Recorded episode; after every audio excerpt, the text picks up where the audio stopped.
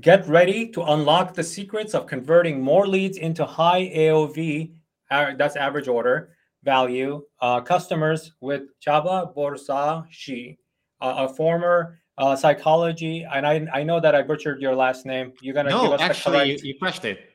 All right, thank you. A former psychology uh, researcher turned direct response marketing consultant and sales funnel copywriter. Csaba uh, spent years struggling to get his company off the ground until he decided to master the timeless fundamentals of direct response copywriting. And get this, he broke down 100 proven sales letters in 100 days. And that's what the episode is about. We will we will unpack that and unlock uh, secrets from those 100 sales letters.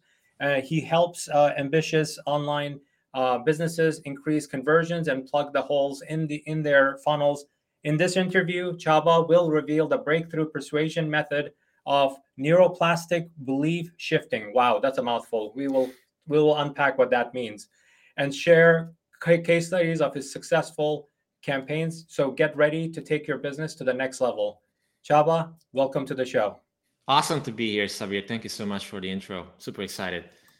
Yeah, so let's uh, before we get dive into the technical topic, uh, I would love to like establish your background and how you transitioned from being a psychology researcher to direct response marketing consultant and sales funnel copywriter. Yeah. So as you can probably tell from my name, I'm not a na- native English speaker because actually I was born and raised in a small um, little town in the Transylvania region of Romania. Although I'm ethnically Hungarian, but yes, it is that Transylvania from from the movie. Count Dracula. Yes, although I promise I'm not a vampire, but uh, you know, it's a very different culture to what you know uh, I, I, I I work in nowadays.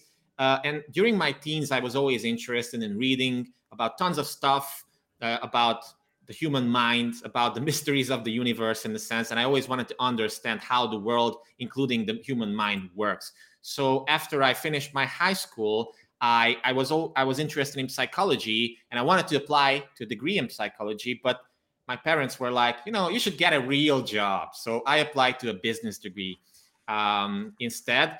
But I didn't like it so much, so much because I, I always felt like a rebel in this regard. So I also applied to psychology later on. Anyway, and uh, I finished both of them and I started working as a researcher, as a psychology researcher, specializing in cognitive psychology, especially when it comes to motivation and intrinsic motivation, which is like doing stuff, you know, from an internal motivation. Uh, nobody's forcing you to do something, but you want to do it. And this ties in beautifully later on with the persuasion things that I discovered um, over my career. So uh, after a while, I wanted to apply to a PhD um, in the Netherlands in uh, behavioral neuroscience, but unfortunately, I didn't get in. So I was like, you know, maybe I should do something in the private sector. So I applied to, to work at IBM as a sales support spe- specialist, but I realized that, you know, corporate culture isn't for me either. So then I became a direct salesperson in a wealth management company, which was really cool because I had to make like 50 to 70 cold calls a day. So I really, it, it, it busted through my objections. It busted through my limiting beliefs. But uh, after a while, I discovered that you know their products weren't really that good, and uh, I wouldn't say they were ripping off people, but I just didn't really enjoy the the culture there. So then eventually, uh, some of my friends were already doing copywriting and and and digital marketing uh, on the side or as full time, and they were telling me about this. And I, when I first heard about copywriting, I was like, holy shit, like, how come I didn't hear about this before? I studied psychology and business, but nobody talks about this. And this is as real as it gets. This is like in the trenches, uh, you know, practical. Uh, it, it's a practical methodology. So I, I I became a freelance copywriter originally, and I started working in the trenches. Started working on different, uh, you know, uh, for different clients, different niches, ecom, uh, digital products, coaches, uh, courses, book launches, whatever you can think of. And um, after a while, I also started, you know, creating my own content. I started uh, gathering email subscribers to my own email list, and then I never looked back since then. Yeah, with online uh, with online uh, businesses, one thing that most people don't realize, right? uh, especially, I mean, given your psychology background, what they don't realize is you're constantly testing consumer psychology, right? Uh, Yeah. How do they consume?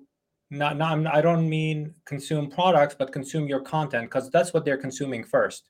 Whether it's video, audio, uh, text, uh, email, social ad, social post, any of those kinds of things, they're consuming your content first. And when they uh, and and what's great about the the medium is that you are um, you're you're making certain assumptions and you're testing those assumptions uh, with with the with the consumer. If it works, you're scaling it. If it doesn't work, Yeah. you know, as long as your ego is not attached to it, because Yeah.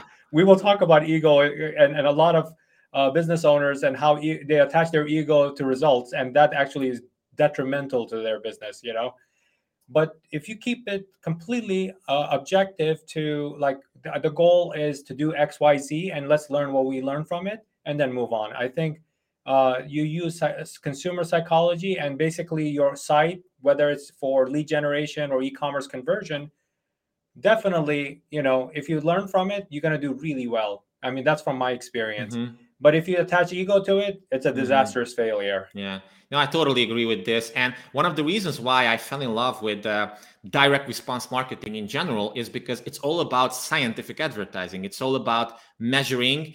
It's kind of like program evolution, if you think about it. And uh, just like you said, if you attach ego to it, you're not going to scale. Maybe you can win some awards of being creative or something like this, but uh, you know, ultimately, it's about the numbers. Exactly, exactly. I would rather take the check than than any kind of awards because some of the, even some of the awards I can tell you are fabricated, right? You're you're yeah. paying for the award, you know, so that's not an award. You know, that's not. Um, wh- whenever because there's two aspect to you, right? Uh, uh, one aspect is you do this uh, uh, sales letter uh, unpacking and you learn that, but then there's the entrepreneur side of you. You're Mhm. trying to establish a company, right? Yeah. you are you know i've done this over 75 times with on this show with entrepreneurs and founders. There's always um, you know struggles but with struggles comes learnings that you learn about yourself about how to do things and or how to avoid certain things in business. What were some of your early uh, struggles and on, on your on your journey to to becoming this uh, direct response marketing consultant? Yeah, I love this question, and so so few people actually talk about this. Everybody talks about all the successes, but nobody talks about the struggles. So I think most most of my challenges relate to my upbringing. As I said, it was a very different culture, Eastern Europe, post-communist. You know, uh, my parents were socialized in a way so that if they stand out in any way, the secret police is going to take them away. Wow. So everything, everything was super dangerous and super. I mean, I can't tell you how many times I directly heard from my father the life lesson of like, just try to be average. Don't don't don't try to stay out to, to stand out at all. Just try to be average, lay low, and just do what everybody else does, which is completely the opposite of what you need to do to build a company, right? Especially in the US or with US audiences. So I think most of my struggles were related to limiting beliefs because of this imposter syndrome and um, lots of introversion. Not saying introversion is bad. In fact, it's one of the best skill. I mean, it's good as a copywriter to be introverted because you can focus more on the pains, fears, hopes, and dreams of, of people. But I also had to learn how to behave as an extrovert because I had to network. I had to get on calls. I had to get on podcasts like like I'm doing right now. And um, and uh, I really had to work a lot on this, especially around the imposter syndrome. Because my parents, they're super conscientious people. Both of them are engineers, but nobody is in my extended family ever had a business ever, right? So uh, these skills I had to just pick up by by by observing or by getting coached by some people eventually. But before getting mentors, I made almost every mistake in the book, right? I got ripped off by bad clients. I got cheated. I got ignored. You name it, right? Um, fake I- I- coaches fake, fake, coaches. coaches, scope creep, all these things, especially when you start out as a freelancer. Uh, I mean, the world, there are lots and lots of sharks out there. But it was my fault ultimately because I didn't know how to set expectations properly. I didn't know how to communicate with them, how to value my own work, right? So I was trying to figure out everything my my own, And then eventually I realized that I just can't do this alone. And for good reason, right? So I started joining more and more coaching groups and programs. And eventually I got a few really amazing mentors uh, in the direct response copywriting and marketing world, like Kevin Rogers and Brian Kurtz, who really taught me lots of cool stuff about being not just a great freelancer and business owner and and and uh, and uh, copywriter in general, but but like how to be an awesome person who who can also deliver value and make people's lives better, and that helped a lot. You know, some of the challenges I can tell you that one, because I, I've lived a very similar kind of life, right? Mm-hmm.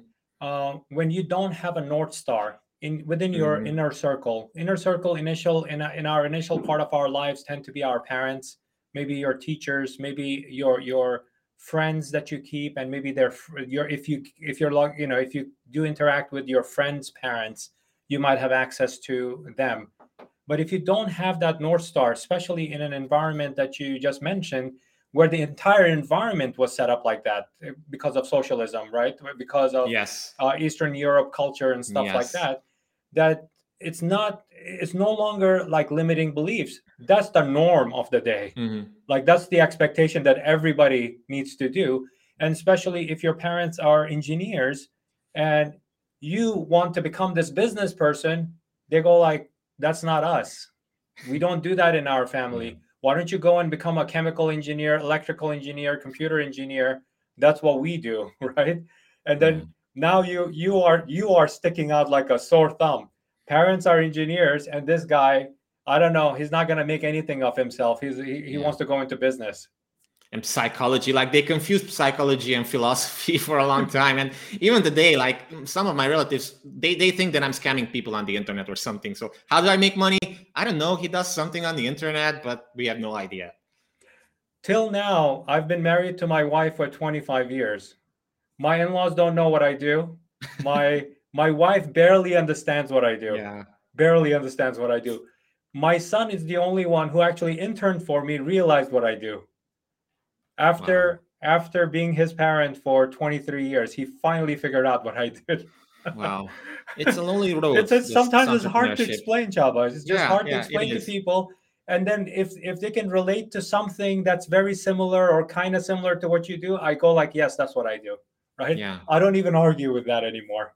You know, mm. I, I don't I don't want to argue and explain for 30 minutes some something to someone that doesn't doesn't understand it has no context into, into that you know yeah because of whatever their beliefs or whatever it is i'm not here to change their mind in that sense you know mm-hmm. yeah so um mm.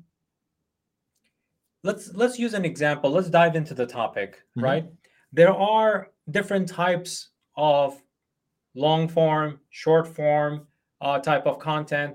A lot of people nowadays are so used to writing really uh, short form content, a lot of them because of Instagram captions, TikTok, this, you know, uh, you know, other platforms. I mean, uh, as you can see, this is a 60 minute show, and on top of it, every episode gets 2,500 word article that even goes deeper into the topic, not just uh, not just a video interview, right?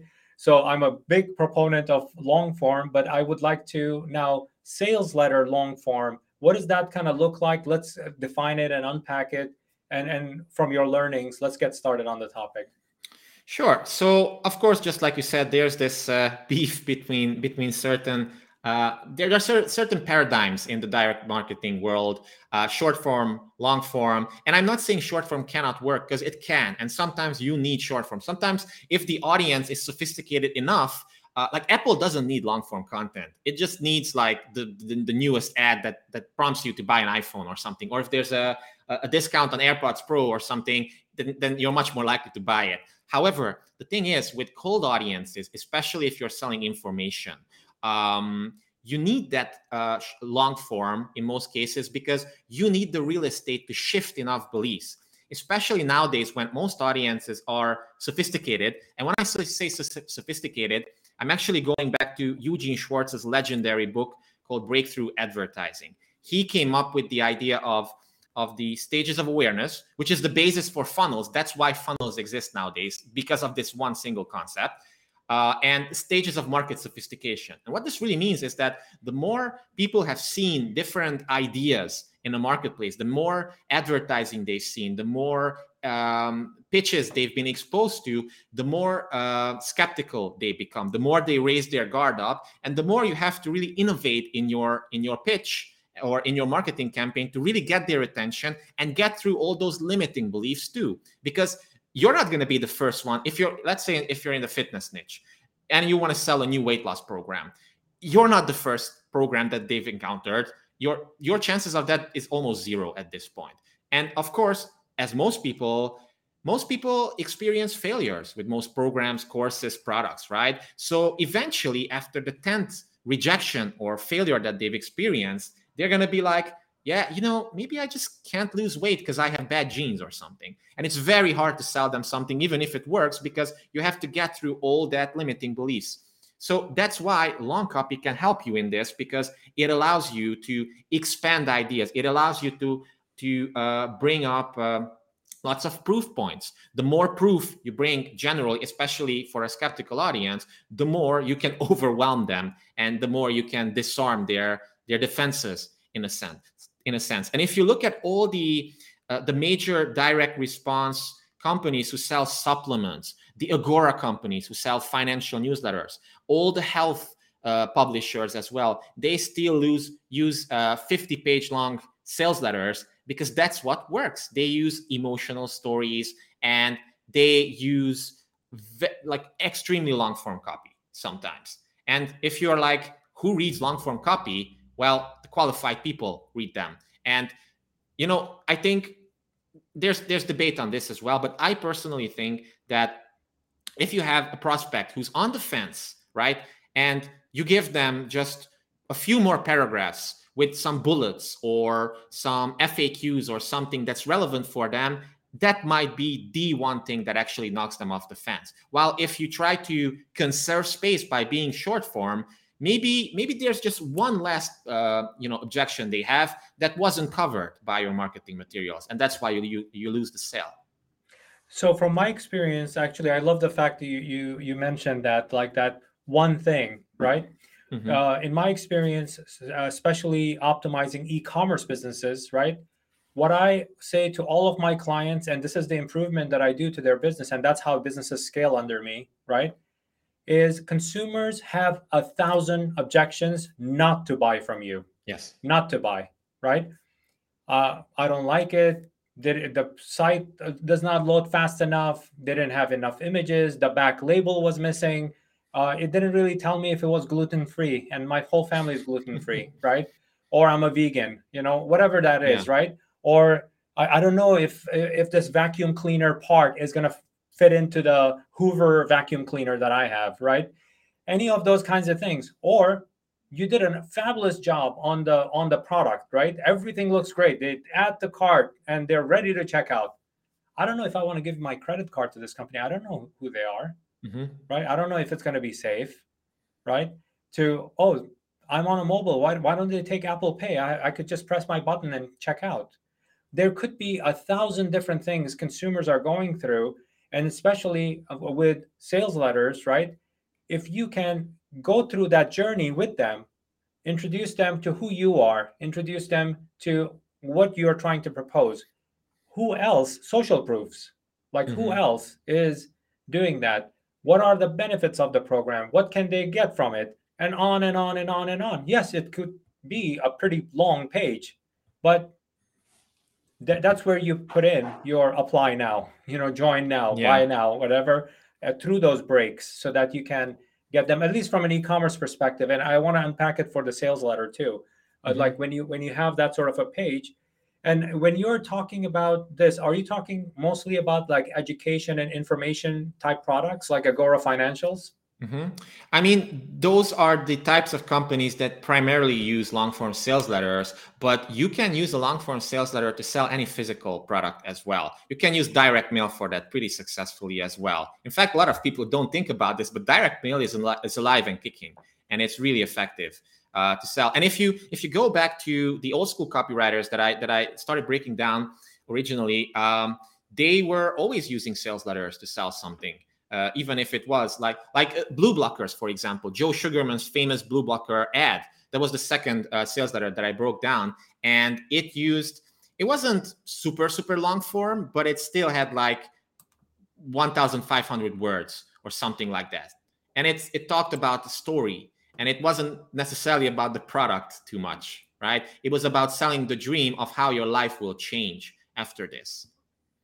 So oh, um, I do want to talk about um, kind of the you mentioned you dropped a couple of names so far, mm-hmm. right? Like the old school masters. Mm-hmm. One thing I learned uh, from like Gary Vee, you know, we uh, I, I, co-founded an agency with him, right? I I learned that when he started his journey, he looked at every form of TV advertising, TV yeah. programming, uh, TV uh, content, radio content things that because that was that was the only place he could go because the field that he wanted to be in was still burgeoning right to kind of mm-hmm. learn from it so you can learn from old mr miyagi if you're a karate kid fan right i always use that analogy right you can always learn from from old masters and uh, because the medium has changed doesn't mean that the principles uh, would Absolutely. have changed so can we can we can from your pov what is the importance of like studying these old masters and even even books from 1950s you know related mm-hmm. to copywriting and advertising and their techniques and and can they really be transitioned and transformed mm-hmm. into digital and social space now yes so that's a that's an excellent question and um, one of the reasons why I decided to do this 100 day proven sales letter breakdown challenge, and it, mind you, it wasn't just breaking down sales letters, but it's also it was also about teaching it back in daily YouTube videos, so that I can also internalize all the all those things. But one of the reasons why is that um, I noticed that there are tons of gurus nowadays, tons of courses, especially nowadays. Oh my God, so many courses, but everybody just buys all sorts of courses and nobody does anything with them at this point because everybody's like full of them. But uh, most of those gurus, most of those courses are just a rehash of the same old information. And sometimes it's even a, a dumbed down version of those informations because most people, and sometimes maybe correctly, consider today's audiences to be, you know, uh, less, as if having less patience, as if wanting easier solutions, the TikTok generation. 1.7 second generation. 1.7, yeah, uh, attention span and stuff like that. But I always think back to Dan Kennedy, who's like a legendary marketer, who once Definitely said that, you know, yeah. yes, the attention span of gold, uh, goldfish is like three seconds. And even if most people have the attention span of a goldfish nowadays, do you want goldfish as a customer? Do you want to build a company? And do you want to can you even have strong lifetime customer values with people who have a three second attention span or one and a half second attention span?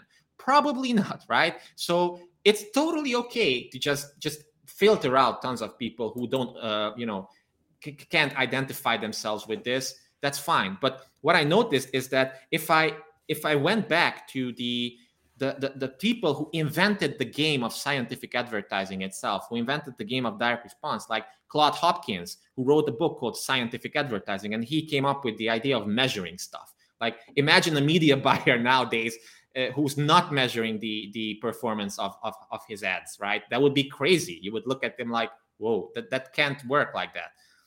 Um, so that's why that's why I went back, and what I discovered was that these people uh, yes, in a sense, they had it easier because there wasn't that much competition back then. However, they also had it way harder, and they had to work way harder than us because they because the whole marketplace wasn't so easy for for creating transactions. There were no credit cards. There were no 800 numbers. There were no emails. There were no checkout pages or something. Somebody had to receive uh, a package in the mail, like a direct mail, something, they had to open it. They had to sort it. They had to read it. Then they had to cut out the little coupon. They had to find an envelope to return it in. They had to find the stamp. They had to bring it to the post office. Then they had to wait like one week to get the package, right? It was so many hurdles. And I think these these old school OG people, they they because they had to work harder, they were way better at coming up with genuine big ideas that were unique.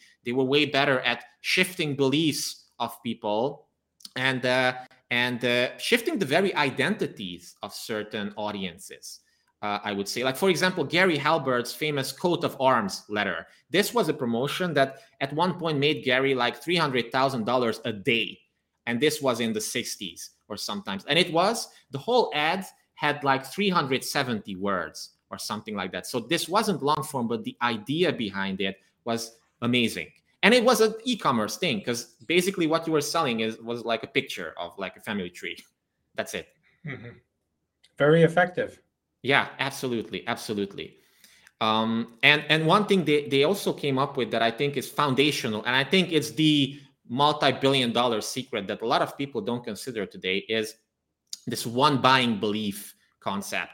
So uh, instead of pitching a product right away or something, uh, these these these old school masters worked really hard to establish the the one buying belief in people before even mentioning the product sometimes and uh, this was really important because it it it disarmed all their objections and uh, they really felt like yes this ad itself is educational and gary bencivenga who's like uh, the uh, the most successful copywriter alive he's retired now but he has the most he has the most promotions that beat controls for big companies.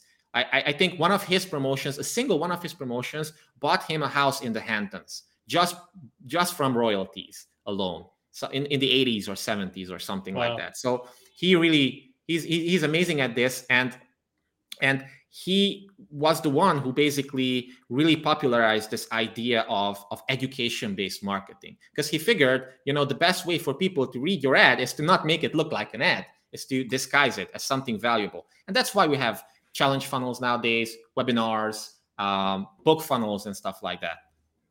You know I, I i think it's at varying degrees though Csaba right? Uh, some of them are uh, they they disguise themselves as and it's very transparent that it's a it's supposed to be a webinar to educate right mm-hmm. but from the from the moment it starts you know because mm-hmm. a thousand people show up right you can see it like thousand people are attending and then it drops from thousand people within the first minute or two it drops down to like yeah less than 50 and i think maybe that's intentional because those 50 are now interested really interested in and even if you're trying to sell them something they mm-hmm. want to continue but it's no longer an educational webinar it's it's a sales pitch yeah. Yeah, although you know, uh, as with any tool, webinar is basically just a tool that uses some principle. Uh, they eventually get less and less effective as more people start in, start using them, right? So at this point, most webinars don't use the education-based marketing principle properly. But you have other ways. You have uh, boot camps and challenges and stuff like that that still work really well. Um, even to this day. But eventually they will also become less effective. And then you have to innovate. You have to come up with something else again. Definitely. I mean, change is the constant, right? I mean, I think there was there was a big launch, like probably last year or the year before that, a big crypto launch. There were scores of affiliates, high high uh, profile affiliates for it, and I don't even know how much money the whole campaign made, but I don't know, maybe hundreds of millions of dollars.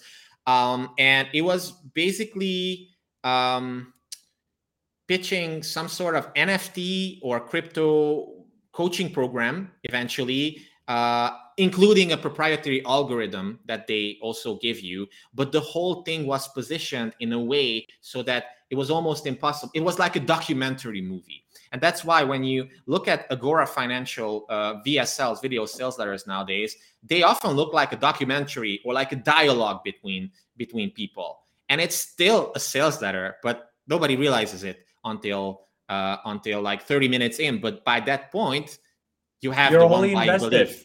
Yes, you're invested, and uh, you have uh, you have the one buying belief, uh, you know, established. So one of the things that I've seen, whether it's in a in a letter form, email, website landing page, or good old school infomercials, right? Mm-hmm. Every marketer kind of taps into that you know good marketers actually uh, tap into fear hope yeah. dream pains different pains right i mean if, if you i don't know how the commercials are where you are right in transylvania but i don't have, don't watch tv but probably the same you know the infomercials show you somebody who's clumsily trying to uh, op- close a close a container and it keeps on falling apart and mm-hmm. it's a mess and then they tell you how you know how fearful that is or how clumsy you are versus uh, you know this new product that came out that the lid automatically gets on on top of it itself you know and then you're sold on it because oh you know what this is one less thing that i have to deal with you know and it's mm-hmm. a pain point for me so mm-hmm. do you think that um, that is that part of like good marketing to tap into like all already existing beliefs and pains and fears and hopes and dreams and all of those kind of things to kind of uh, create your that ideal customer avatar you can say that oh joe this person joe versus this person cindy right mm-hmm. this is who our customers are and this is who what they, what their lives are like and these are their pain points we're going to go and poke at it you know mm-hmm. I absolutely agree with you. Like they're they're critical, especially if you want to go deeper, um, and especially if you're if you're engaging in a sophisticated uh, niche like health, wealth, pretty much anything at this point. Um, and the reason why is because, and this again goes back to Eugene Schwartz, who wrote Breakthrough Advertising, which is still considered to be the Bible on copywriting and persuasion like applied persuasion psychology nowadays. You can only get it from one place, from Brian Kurtz, and it costs 125. Uh, and there were times in which it was out of print, and copies were you could had copies on eBay for 900, a thousand dollars. It was so so so so valuable. But Eugene Schwartz said that instead of trying to manufacture desire, you should tap into the already existing desire and and and pains and fears of your audience because because almost it's it's almost impossible to uh, manufacture desire and you see even huge companies do this all the freaking time like they come up with their marketing department comes up with a new car idea or a new you know we've all seen this.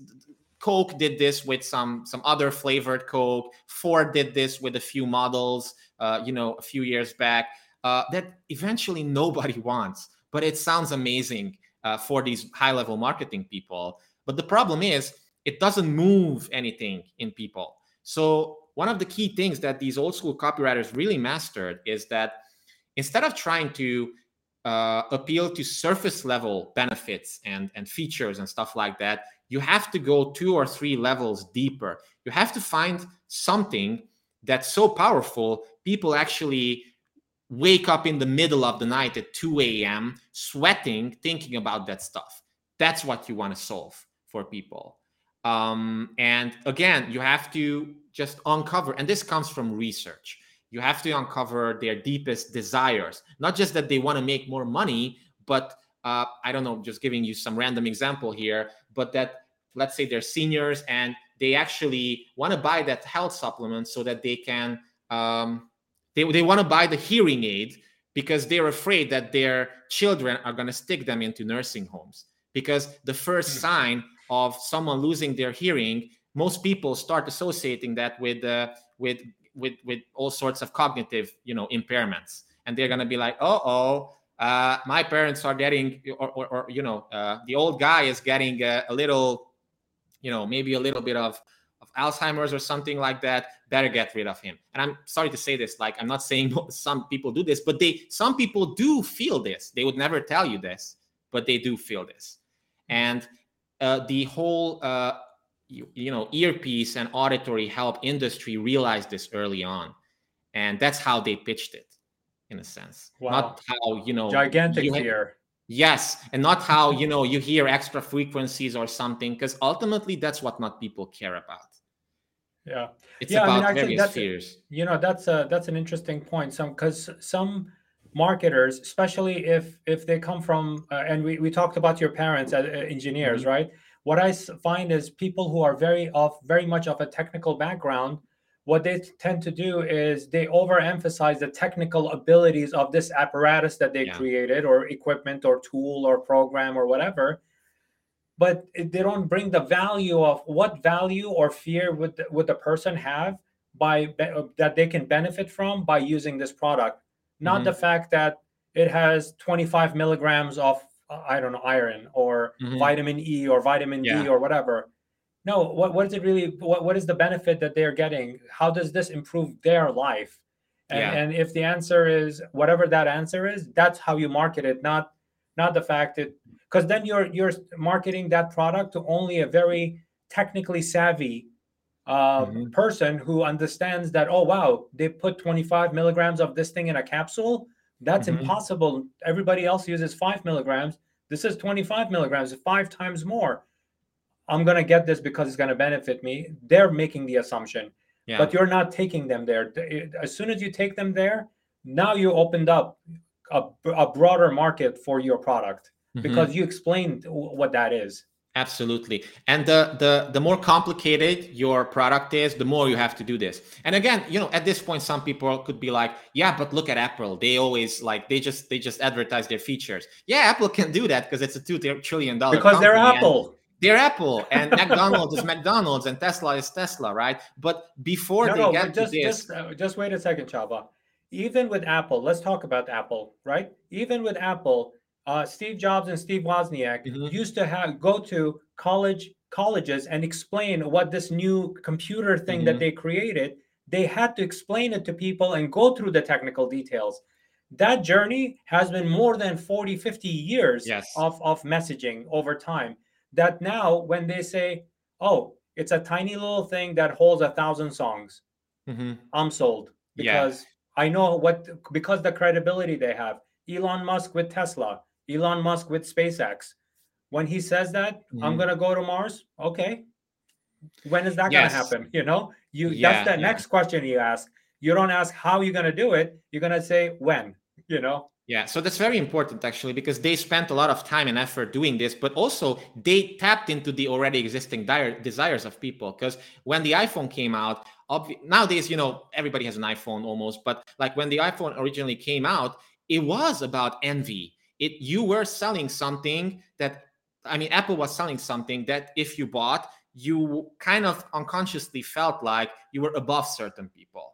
And I know it's not politically correct to say this or something, but there are this this concept of the seven deadly sins. If if you heard about these, Yeah. Envy is one of them, greed is another one of them, and this, thi- these are the things that really motivate people. Same with Tesla. Yes, you can say that it's an objectively better car in some regards or something, but ultimately, I personally believe that some most people or lots of people who buy Tesla you know they buy it because they want to feel like they're superior to all the gas guzzlers out there and they it's not about saving the environment that's a part of it yes and it's a good thing to have but it's also about envy it's also about having shown that you've made it and you're technologically conscious and you're such a cool bro Yep. So in a sense. actually, you just uh, sparked something uh, in my head.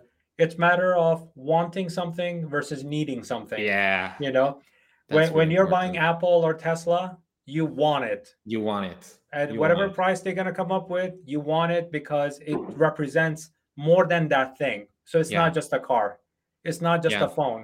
It's not just you know whatever insert. you're buying a not just- just feeling a ultimately yeah You know. you're buying a feeling ultimately Yeah, and, and it makes you feel a certain Yes. way. And besides giving you that certain type of a status, it also gives you.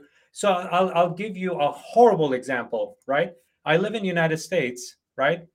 Uh, here now we are conditioned that uh, smoking uh, cigarettes is bad for you. There's a Mhm, lot of mhm. education. There's a lot of a ton of it. Every carton box, everything else here says don't do it, right? I travel to certain countries and if you're well to do, meaning that you earn enough, you you wear nice clothes, you have a nice car, you should be smoking. And if you don't smoke, that means that Mhm. you don't have enough money. Your Hmm. status is not really you're not that rich that you can't afford to smoke, Mhm. right? It's also those kind of beliefs too that that it, it, that even the status thing goes into certain very traditional categories, product categories yeah that in, in one culture it's a taboo and you shouldn't be doing it and you're well educated through health in the other one it's a status symbol Yeah, I think Starbucks, for example, also tapped into it this nicely because I think one of their earliest taglines was something like "affordable everyday luxury" or something like that. Affordable five luxury, dollar yeah. coffee. Yeah, affordable luxury, which meant that people started feeling like, yes, I can also be part of the cool kids right Yep. now. It's it was about status in a sense. definitely now in your bio i stopped because I, I mentioned something gigantic in there and i need you to unpack it for me Mhm, neuroplastic belief shifting mhm. so what does it mean And what does it mean to uh, converting high converting messages? And how do you Sure. utilize it? Sure. So if you Google this, you're not gonna not gonna find anything about this because this is a concept that I came up with based on lots of insights that I discovered when I did the the sales letter breakdown challenge. So basically, uh, okay, let's let's break it down into three parts: the neuro, the plastic, and the belief shifting. So neuro comes from this this channeling mass desire thing. So instead of trying to uh, uh, you know come up with something and force it on people you have to uh, channel a desire onto your product that already exists in your target market uh, so if it's status you have to channel that status onto your product and make your product desirable because that's how you're going to sell it. And the reason why i call it neuro is that this actually creates like if you do this right with marketing campaigns and the old school copywriters did, the, did this too is that neurological changes are happening in in our brains when we read uh, marketing related to this. Um, because um, are you familiar with the andrew huberman by the way andrew huberman. He has a pretty cool podcast uh, the huberman lab which is about like a neuropsychology biology endocrinology podcast. And he explained this beautifully actually that in order for changes to happen in in our minds and if if you if you want to go from non-buyer to buyer status some change has to has to take place in your mind.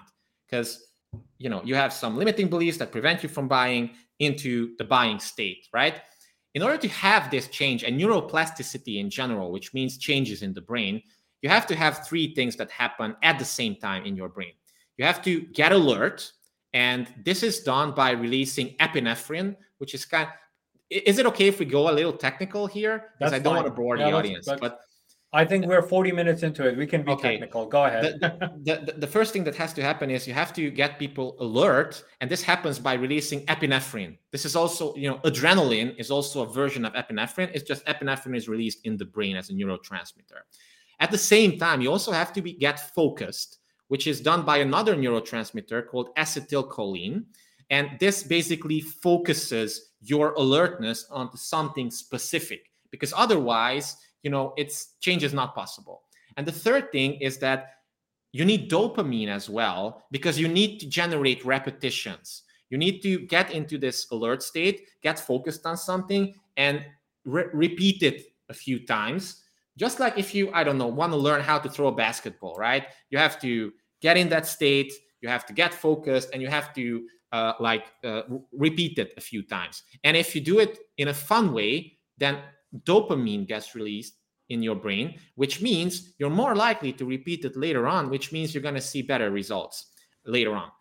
Now, how does this whole thing tie into copywriting and, and persuasion and neuroplastic belief shifting? Well, it's how the, the old school copywriters actually use this. Because in order to get people alert and generate this rush of epinephrine, they came up with big ideas, for example, that teased that this new solution that they're selling is radically different and superior compared to anything else people have seen before. Or the engineers' headlines that basically shocked people out of their zombie state. Or they wrote leads. And when I say lead, it's like the first few hundred words of a sales message that evoked feelings like, wow, I, I haven't learned this before. I'd never heard about this before. Interesting. Tell me more. No way that can't be possible. You know, stuff like that. This is how they get people to get alert. And then the next stage, uh, the way how they get people focused and released acetylcholine was that they, with their copy, they used lots of mental images. They conjure, con, conjured vivid mental pictures in their minds because we are very visual creatures, we humans. And actually, when you start imagining something, you're much more likely to go go towards it. But they also use specific details in their copy they also as we mentioned tapped the, into the already existing pains and, and problems and desires of people. All this thing got people focused because you know how it is like if something like an ad touches you to the very your very core you immediately pay attention. Or if a movie or something it, it, it kind of punches you in the gut. Or if a story punches you in the gut you immediately pay attention. And suddenly if your mobile phone rings or something you you're not going to get distracted and you will consume that long copy I mean, just look at people how many Netflix shows they're watching. So the final thing to generate repetitions was that they made their their messages easy to read, enjoyable, relevant to the reader. They used engaging stories, and they also used lots of repetition too, like giving the pitch multiple times when the time is right for it. So all the, the combination of all of these things that I that I realized that nobody else talks about is the culmination of the neuroplastic belief shifting framework that I teach now in my programs too. Sweet. So if if I were to uh, use an analogy of an ice cube, right? Mhm. An ice cube. When we start as in our consumer journey, right? When I, when when something like that hits us, right? A, a sales letter or a landing page or an ad or anything like that, right? If we use the analogy of ice, meaning that Mhm. I am a cold lead, right? Okay. Let's let's use that, right? Um, and I believe that you go through this melting of the ice or melting Mhm. away objections, right? Uh, I'm, I'm making it very artistic. I'm feeling very artistic today, I love it. I love right? it. You're, you're melting away that ice. So if you use that analogy, what what are those kind of uh, you know uh, what is your approach to those objections? Like if you think about each layer of that ice as you're melting Uh-huh. it away, and can you give examples of how how you've done that in the past? Yes. So, um, and I love how you con- conjured mental, vivid mental pictures too with this eyes. So it works. So, Uh, Listen, uh, it's the trick of like, don't imagine a pink elephant on a yellow tiny ball, you know, dancing for a little mouse. and that's what you're It's in your do. head. It's in your head. I told you not to do it. Yes, exactly. So, uh, getting back to your question, so obviously, first we have like this ice cube. It's hard. People have lots of limiting beliefs that you have to kind of peel away like an onion in order to expose their core. Basically, uh, it's like Inception, the movie Inception. You have to you have to just insert your idea into the conversation that's already happening in their minds without them realizing it. And I know this might sound a little like too abstract or something, but um, but but this is how it works actually people have their internal monologues or something why they can't do something and if your if your message is good enough and it's persuasive enough suddenly they're going to eventually just realize that oh maybe i can do this maybe i am possible of losing weight th- with this new course because like take an example p90x when it came out right I remember Uh, that. there were so I, I many bought other one, by the way. I bought it. Nice, nice. so there were so many weight loss solutions out there, so many different types of, of, of, ways to lose weight. But P90X was very smart because they came up with a unique mechanism. They said that, you know, actually they come up with a unique mechanism of a problem and a unique mechanism mechanism of the solution. And the unique mechanism of the problem was that you know, it's not your fault that you weren't able to lose weight before, regardless of how many courses or programs you've already bought, because you weren't using. I mean, tho- all those programs, they taught you something that wasn't correct. Because the reason why you couldn't lose weight is because you were doing the same things over and over and over again. But look at this research, and this comes the proof point. According to this research, there's this thing called muscle confusion. And the and it's a different and superior way to get the same result you've always wanted. And it's only possible through the P90X protocol because we're the only ones who actually custom built something just for this. And it was crazy. Like people loved it and it just made sense, right? Suddenly people were like, oh, of course it makes sense. I need sense. to I was- confuse my muscles. yes i was i was i was deadlifting in the gym and i was doing all sorts of, of stuff i was doing pilates and stuff like that but i wasn't confusing my muscles of course it makes sense I need to confuse now- them. And how to do it i don't know but this program does and Yeah. then that's it. It's an easy easy easy buy from there. So that's how you actually um, melt that ice cube. Basically what you need in the beginning is a strong big idea.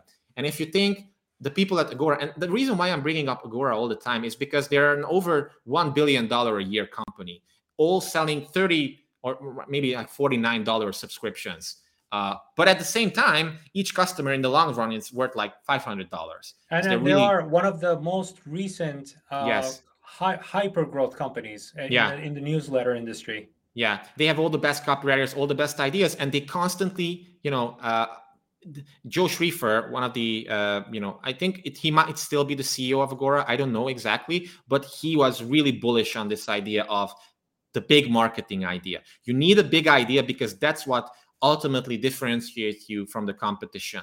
That's how the End of America sales letter, you know, uh, in that came out in 2010, I think, after the uh, financial crisis, was one of their biggest promotions ever because it just had this idea of like yes everybody was i mean not everybody but some people were using the idea of the dollar using its world reserve currency status but how mike palmer who wrote this promotion actually did this was that you know this is going to be the end of america. It was, it was all just basically a grim prediction.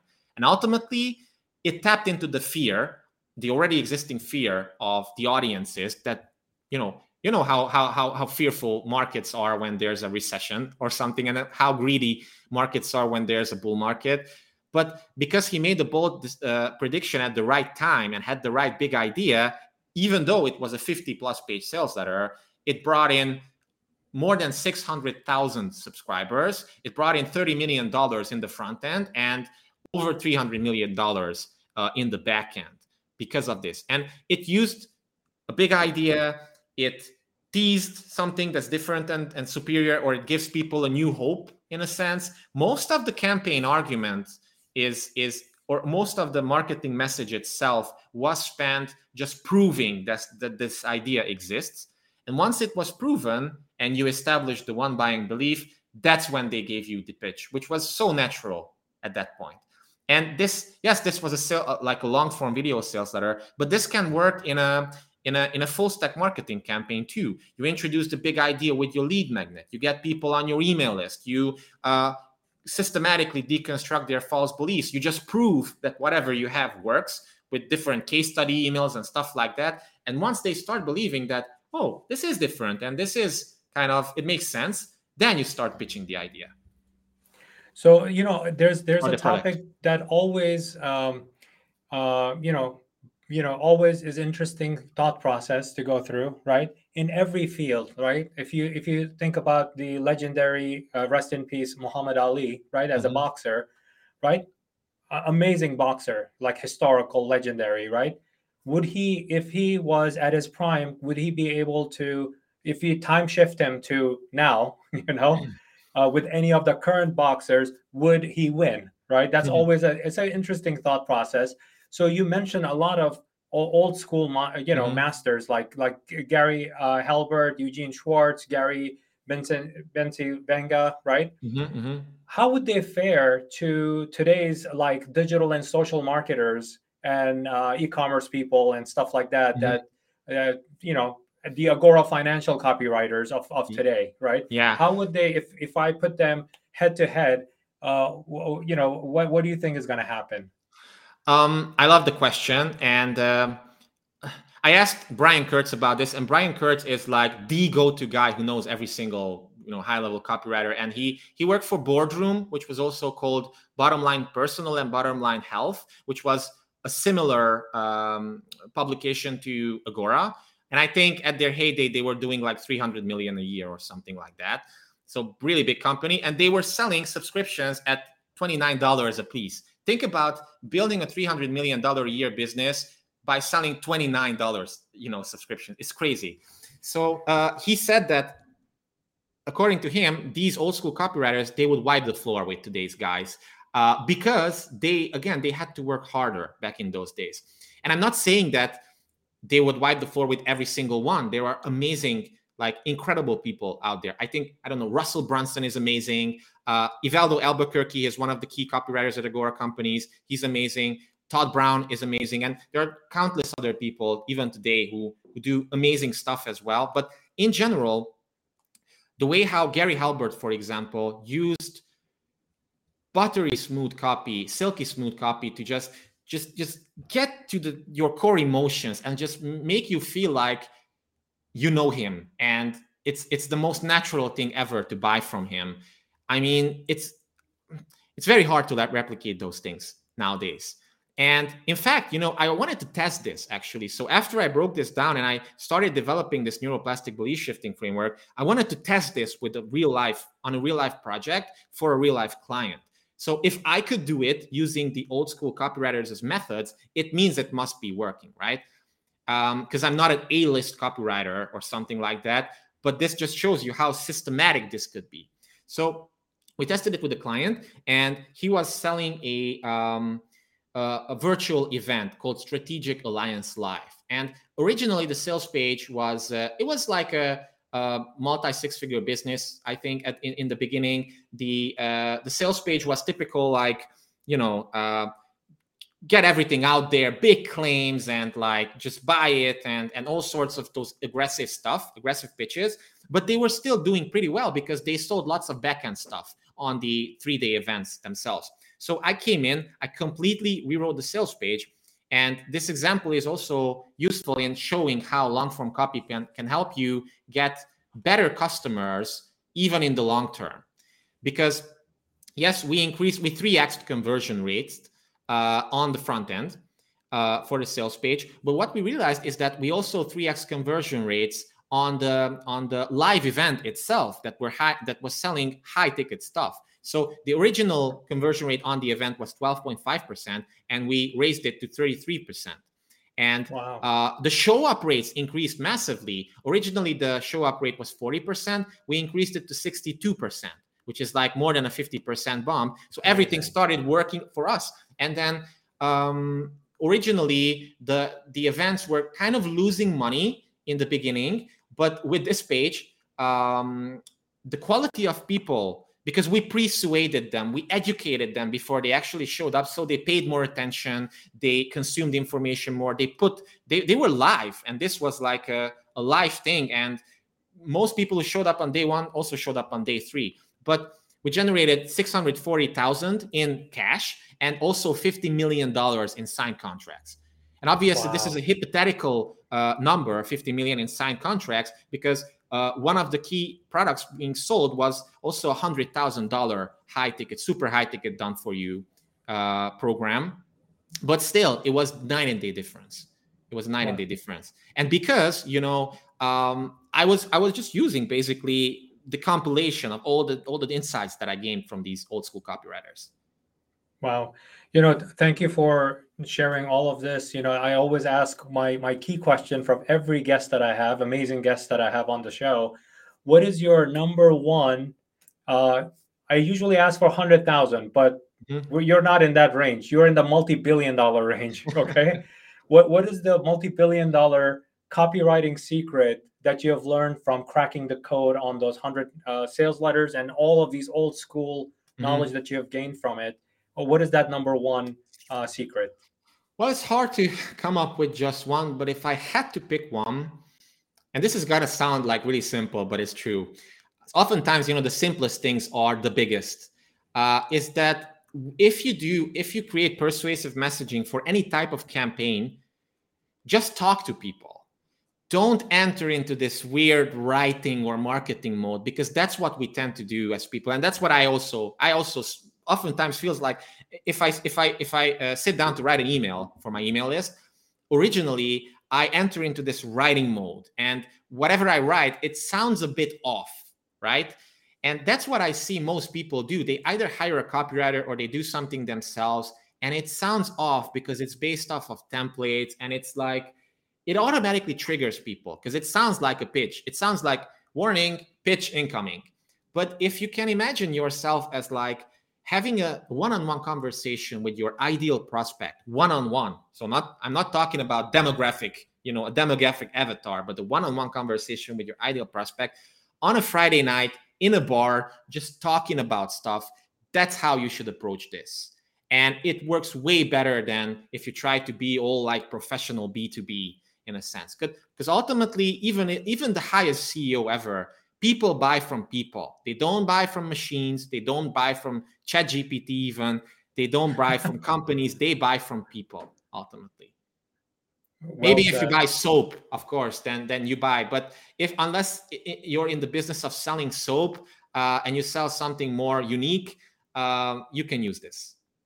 I mean, there are. By the way, I, uh, you know, I, first of all, I want to thank you for sharing all of your knowledge and sharing this research that you have done definitely what I would uh, recommend to uh, the audience to go visit him, visit Csaba on the web, gameofconversions.com slash memoirs. That's a very special link. uh, on on this show. So please access that. Uh, and Csaba has a YouTube channel that uh, I think it's linked on that page uh, that you can definitely access where he unpacks every one of these sales letters. And there's a tremendous amount of value content. I love that content. Again, Csaba, thank you for being on the show. Thank you so much. And thank you for the great questions. I loved it. I loved having you here, man. And audience, I love you too. Uh, and uh, you keep on tuning in. I, I will keep on bringing on amazing guests that can share their knowledge and their expertise uh, in specific niche fields that that we can uh, learn from them and uh, you know make a change in our business. Thank you again for tuning in.